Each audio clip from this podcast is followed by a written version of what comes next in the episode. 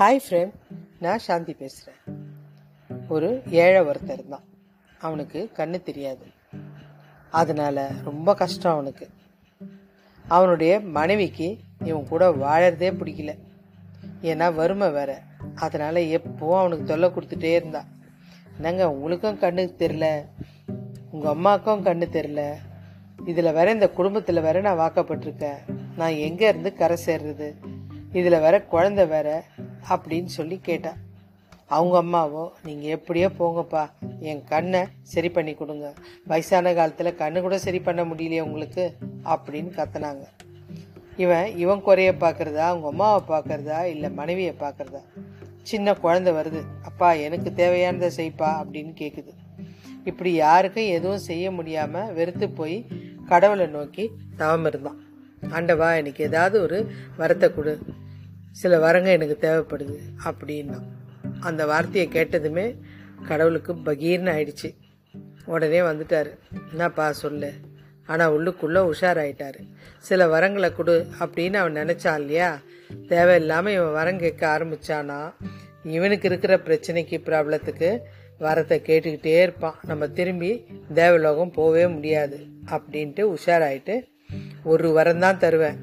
அதையும் கேளு. கொடுத்துட்டு போயினே இருக்கேன் அப்படின்னு கொஞ்சம் கரெக்டாக சொல்லிட்டார் கடவுள். அவனும் வீட்டுக்கு போய் மனைவி கிட்ட கேட்டான். ஏம்மா அவனுக்கு என்ன தேவை? சொல்லு அப்படின்னா.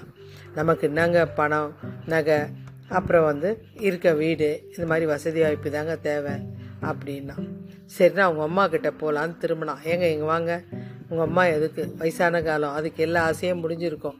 நீங்கள் நம்ம ஆசையை மாத்திரம் பாருங்க அப்படின்னு சொல்லுச்சு. நேராக அதே மீறி அவங்க அம்மா ரூமுக்கு போனான் அம்மா அவனுக்கு என்ன வேணும்? எப்பா வயசாகுது. எனக்கு இந்த பணமோ வீடு வாசலோ தேவையில்லை. இதெல்லாம் எனக்கு அனுபவித்து முடிச்சிட்டேன். எனக்கு கண் பார்வை தெரிஞ்சால் போதும் அப்படின்னு சொல்லிச்சு. வெளியில் வந்தால் பையன் பிடிச்சிங்கன்னா அப்பா எனக்கு என்ன செய்ய போகிற அப்படின்னா எல்லாம் பார்த்தவொடனே கொஞ்சம் ஒரு ஓரமாக உக்காந்துட்டான். யோசிக்க ஆரம்பித்தான் ஒரு வரன் சொல்லியிருக்காரு அது எப்படி கேட்கறது? அப்படின்னு யோசித்தான் உடனே ஒரு சரியான முடிவு எடுத்துட்டு நேராக வந்துட்டான். உடனே கடவுள் சொல்கிறார் ஒரு வரம் தானே கேட்க போகிற அப்படின்னார். ஆமாங்க ஒரே வரம் தான் ராஜ வீதியில் என் பையன் தங்கத்தில் தேர் ஓட்ட என் மனைவி ஒரு வெள்ளி கிண்ணத்தில் அவனுக்கு சாப்பாடு ஊட்ட எங்கள் வீட்டு எட்டாவது மாடியிலேருந்து எங்கள் அம்மா அதை பார்க்க இந்த கண்கொள்ளா காட்சியை நான் பார்க்கணும் அப்படின்னா எப்படி பாருங்கள் மொத்த பிரச்சனையும் அவனுக்கு ஒரே நொடியில் திஞ்சு போச்சு.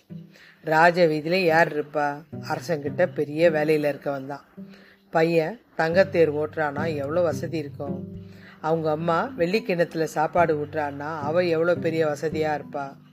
இது ஊட்டுறத எட்டாவது மாடியிலேருந்து பார்க்கணுன்னா அப்போ வீடும் கிடச்சிடுது எட்டாவது மாடியிலேருந்து பார்க்குற அம்மாவை இவனும் பார்க்கணுன்னா இவனுக்கும் பார்வையும் கிடச்சிடுது புத்திசாலித்தனமாக இருந்தால் நமக்கு தேவையானதை கரெக்டாக நம்மளால் எடுக்க முடியும். அதனால் புத்திசாலித்தனத்தோட தடுமாறினோம்னா நம்மளுடைய எண்ணங்கள்லாம் மறந்து போயிடும். அதனால் நிறுத்தி நிதானமாக யோசித்து ஒவ்வொரு முடிவையும் எடுங்க. மீண்டும் ஒரு நல்ல தலைப்பில் இணைவோம்.